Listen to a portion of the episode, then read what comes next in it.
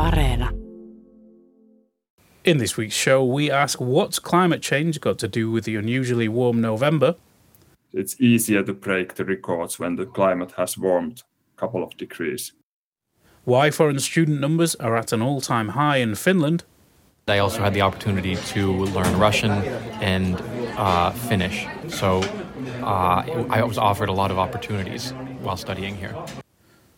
And if an Yle app can make learning Finnish easier. So it's not just building up your vocabulary, it's also the learning of the sort of informal culture.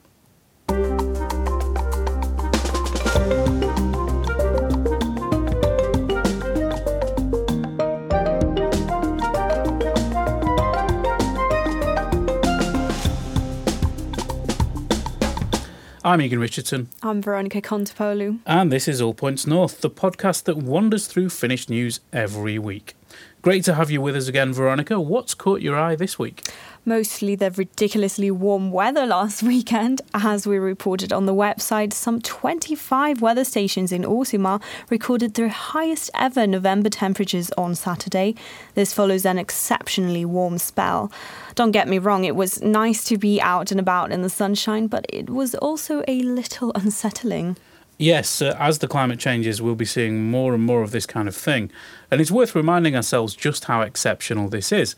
Temperatures of 13 degrees or above during November have been recorded only 4 times in Finland, in 1999, 2015, 2020 and 2021. I asked Mika Rantanen, a researcher at the Finnish Meteorological Institute, if this warm spell was down to climate change. I think it's not only due to the climate change. Of course, the climate change has affected these kind of records. But often journalists and other people, they ask me that, is this due to the climate change? But I guess the better questions would be that how much climate change affected this kind of result? How much climate change kind of influenced or impacted the weather situation so that this was possible to happen? And I can't give you any exact numbers, how much was due to climate change and how much was something else. But all I can say at this point is that climate change really has affected the temperatures in November and of course in other seasons as well. We know that the Novembers, they have warmed around 2 to 3 degrees during the last 100 years about. So there is this kind of long-term upward trend in November temperatures. So that, of course, that gives you like higher baseline where you get this kind of exceptional weather situation. So it's easier to break the records when the climate has warmed a couple of degrees. So it's not just climate change? No, there are other factors involved, including föhn winds, which come down from the Scandinavian mountains. But climate change makes these conditions occur much more regularly. With that in mind, I asked Rantanen how winter might look in the future. If you look at the winter as a whole, I think the worst situation will be in the southern coast of Finland. Because, you know, the temperature barely rises or drops below zero, even in the present climate. So the snow and freezing weather is almost now kind of rare. Of course, we get sometimes these very snowy and wintry winters, like last one was a decent one, I think so. So even small warming in the present climate will lead to a situation when the mean temperature is above zero, and that means there will be no snow. So the southern coast of Finland will be the worst place. Of course, when you go to the north, it will be better and better. And I think in Lapland, you don't have to worry about the lack of snow in the future. In winter time, because it will be so low that the temperature will drop below zero and there will be snow definitely, even in the end of the century. So the weather is warm, but what other stories did you pick up on this week? Well, it's an ongoing story really, but there has been a bit of news around electricity prices. The consumer watchdog has confirmed that it is investigating price rises at 3 firms, and the Energy Authority is also looking at the contracts offered by 11 companies. That's to do with spot price electricity, isn't it? Yes, some companies want to make consumers take contracts that link the price of power to the spot price on wholesale markets. So that's the market that changes every hour according to production, the nuclear power plants, wind farms, whatever. The idea is that households will use electricity more at night when demand is low and maybe charge their cars when the wind is blowing and wholesale prices are very low. That sounds sensible, if inconvenient. There is a price cap on those contracts, but that's not much comfort, is it? No, not really. The upper limit is €4 per kilowatt hour, which is many times more than I'm paying now. The regulator is looking into whether that limit is too high and whether it's okay for firms to only offer spot price contracts. They do have a legal obligation to offer to supply customers at a reasonable price. But what is that reasonable price? That is the €1 million question. We had a story on the website this week about support from the government for electricity bills, but that's only available if your power costs more than €500 a month. So it's not for everyone. There is another stream of funding for those on lower incomes, but yes, electricity bills will be a concern over the coming months. So do let us know what you think. Are bills too high? Is there enough support? Call us via WhatsApp on +358 44 421 0909 or send an email to allpointsnorth@yle.fi. You can join the conversation too. We want to hear what's on your mind. Just leave us a voice note or text on WhatsApp.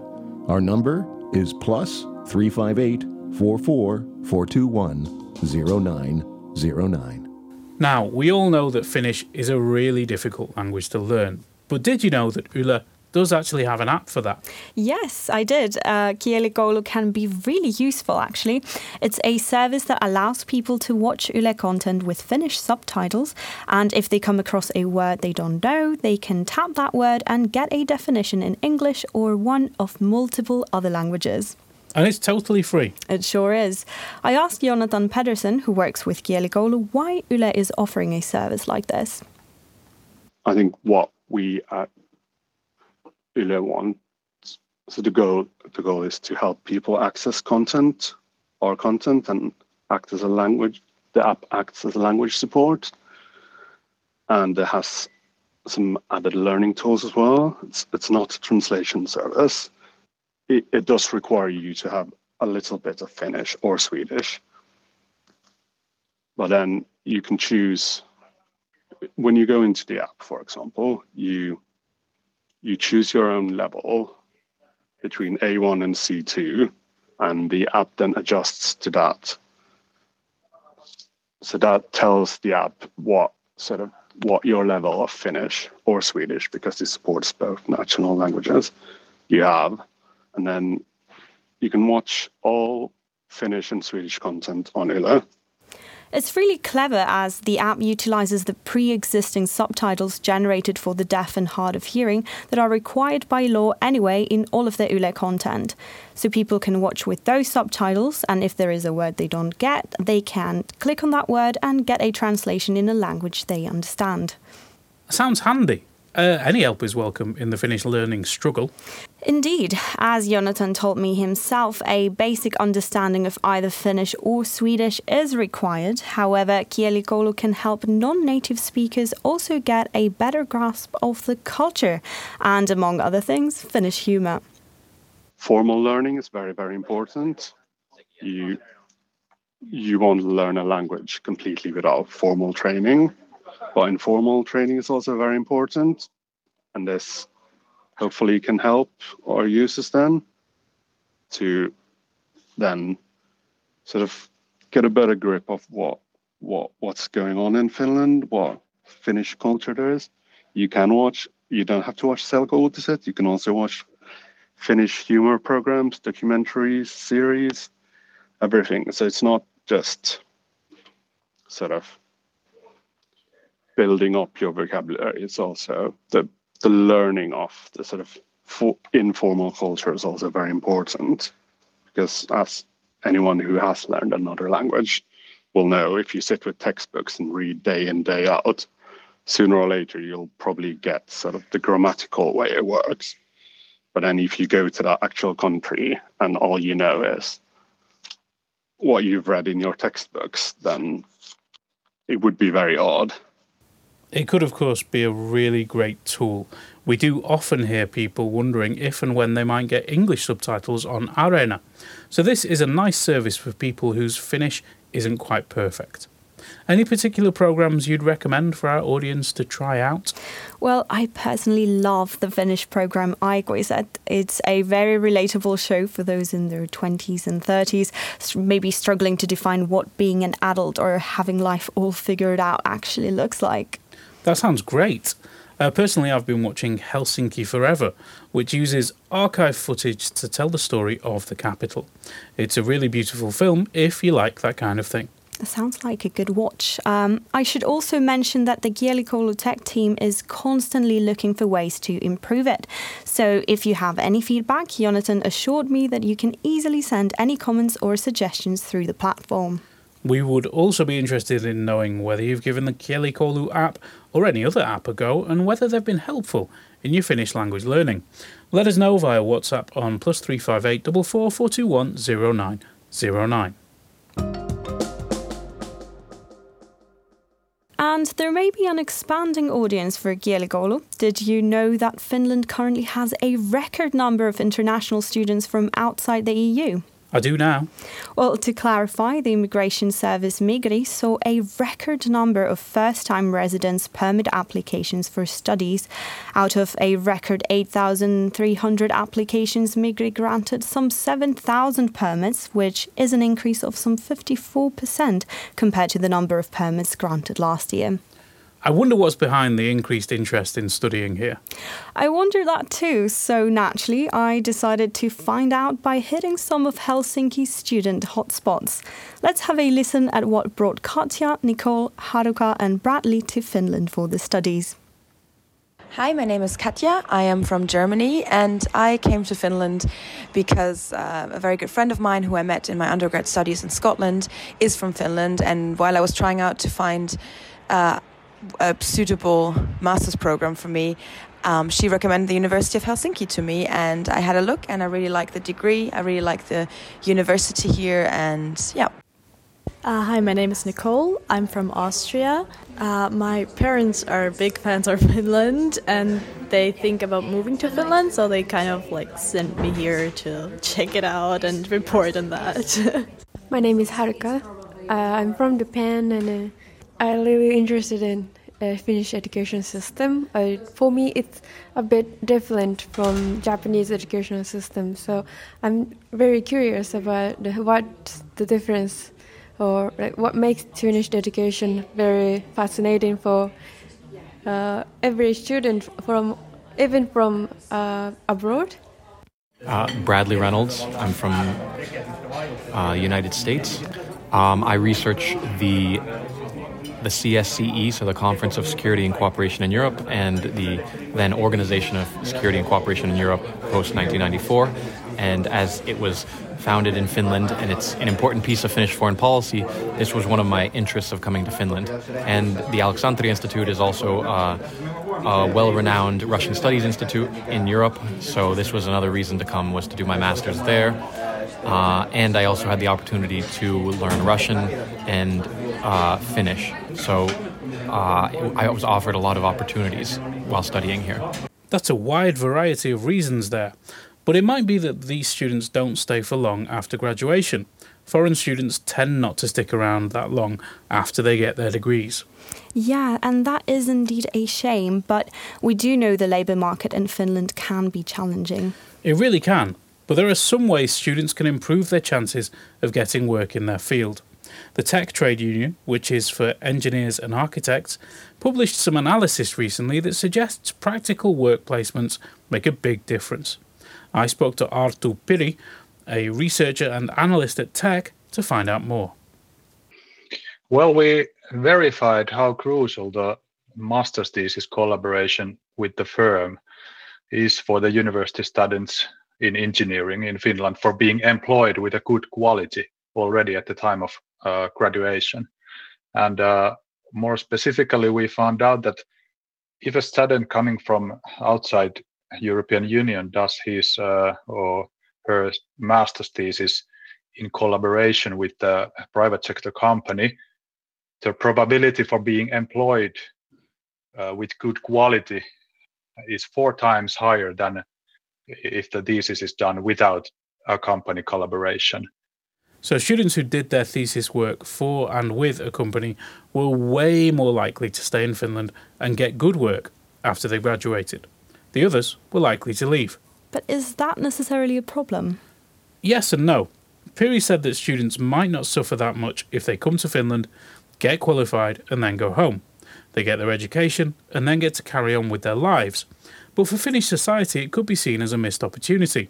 Educated people are an important resource, and Finland's ageing population needs more workers to pay the bills in future. So, is there anything we can do to change that dynamic? Well, first and foremost, companies need to understand the opportunities offered by foreign students doing thesis work. Given the low numbers of foreign students who do thesis work in private companies, we can probably assume that the students themselves are not well informed about the opportunities, and the companies are not as welcoming as they could be. Some of the things that are self-evident to Finns are just not on the radar of foreigners who come here for 2 years to do a master's. But Piri had some suggestions for foreign students starting their engineering degrees and wanting to gain good work experience. I would encourage them to socialize with the Finnish students as much as possible, and perhaps, for example, ask where they are working and how they have found places where to work along their studies. I would advise to try to get as much information as possible about the Finnish industry and the companies in their own field. I would recommend start planning their thesis, master's thesis, right away, and perhaps list companies that could be potential partners, pitching some thesis project ideas and plans for thesis. And I would advise also being, in a sense, flexible with the topic of the thesis. And if there is a collaboration project available, which is a bit something else than someone have planned, I would recommend going for the project. According to studies, those who are originally from somewhere else than Finland and who work here as professionals, they are actually quite happy with their situation here. So it may not be easy to get recruited in Finland. That is true. But once you get in, I hope that things start to, in a way, roll more smoothly. So I would encourage students and internationals to be patient and also believing in their skills and expertise in any situation here in Finland. And that was Arttu Piri from the Tech Trade Union. There were a couple of WhatsApp messages in the inbox. Shall we go through them? Yes, let's. First up, we had a response to the tax day stories. This listener writes, I learned this week that the Finnish tax office makes public the names of people who earned more than €100,000 and wonder how this started. How Finns see that, do they approve or not? People here are so private, and it did surprise me that people's income is publicly available. You can just call the tax office and ask. Well, this tradition dates back centuries, and it is certainly integral to Finnish society. People do complain, but plenty of people also look at the info they can get their hands on. And the policy argument for tax data openness is that people are proud of paying taxes. They get a good return on what they put in. And they're less likely to cheat on their taxes if there is a compulsory publication of everyone's taxpayer information. Next up, we had a listener who said he was struggling to get our podcast on Android after technical changes by Yle. We can only apologise for this. There are instructions on the website and you can just about get the podcast, but it's not a simple process. That listener describes the changes as an incomprehensible decision, and we have passed on that feedback to those who decide. but we would recommend you go to wiley.fi/news to see the instructions for getting the podcast on Apple and Android. And of course, we'd love to hear what you think about this issue, this week's show, or indeed anything else in Finnish news. Let us know via WhatsApp on +358 44 421 0909. Would you like a weekly summary of the top stories from Finland sent straight to your inbox? Just sign up for our weekly newsletter. Go to yle.fi/news and look for the newsletter tab at the top of the page. That's yle.fi/news. And I think we just about have enough time to round up the news before we go. Let's do it. President Sauli Niinistö called for cool heads after a rocket landed in Poland, killing 2 people. After initial confusion over its origin, Poland said the rocket was fired by a Ukrainian air defence unit. Prime Minister Sanna Marin met her Estonian counterpart Kaja Kallas in Helsinki. The two discussed expanded cooperation between the two countries across multiple sectors. The disputed Sámi Parliament bill was delayed twice by the Centre Party before Sanna Marin vowed to send it to Parliament this week. The law would redefine who gets to vote in Sámi Parliament elections and is opposed by the Centre Party. Finnish police say some 2,000 people lost around €6.6 million in a cryptocurrency scam. The scam was run from outside Finland and the investigation continues in collaboration with international police forces. Maria Lufgren became the first woman to lead one of Finland's trade union confederations.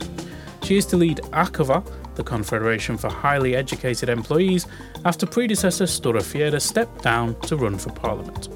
In October, food prices rose at the fastest rate since Finland joined the EU in 1995.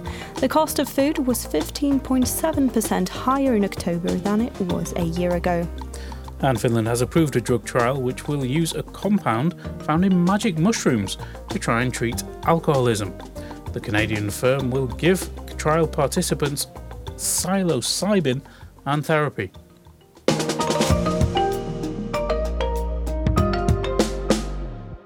And that's about all we have time for this week. Do you have any special plans for the weekend, Veronica? Yes, I'll be visiting the Helsinki City Museum that currently houses an exhibition that offers visitors a fascinating glimpse into the world of sex work. What about you?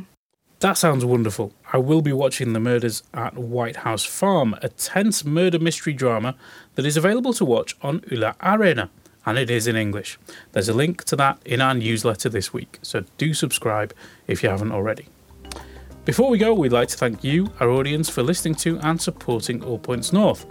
I'd also like to give a big thanks to our audio engineer, Anthony Wikstrom. Don't forget, you can keep up to date with all the latest news from Finland in English at yle.fi/news. Have a great week. Bye. Goodbye.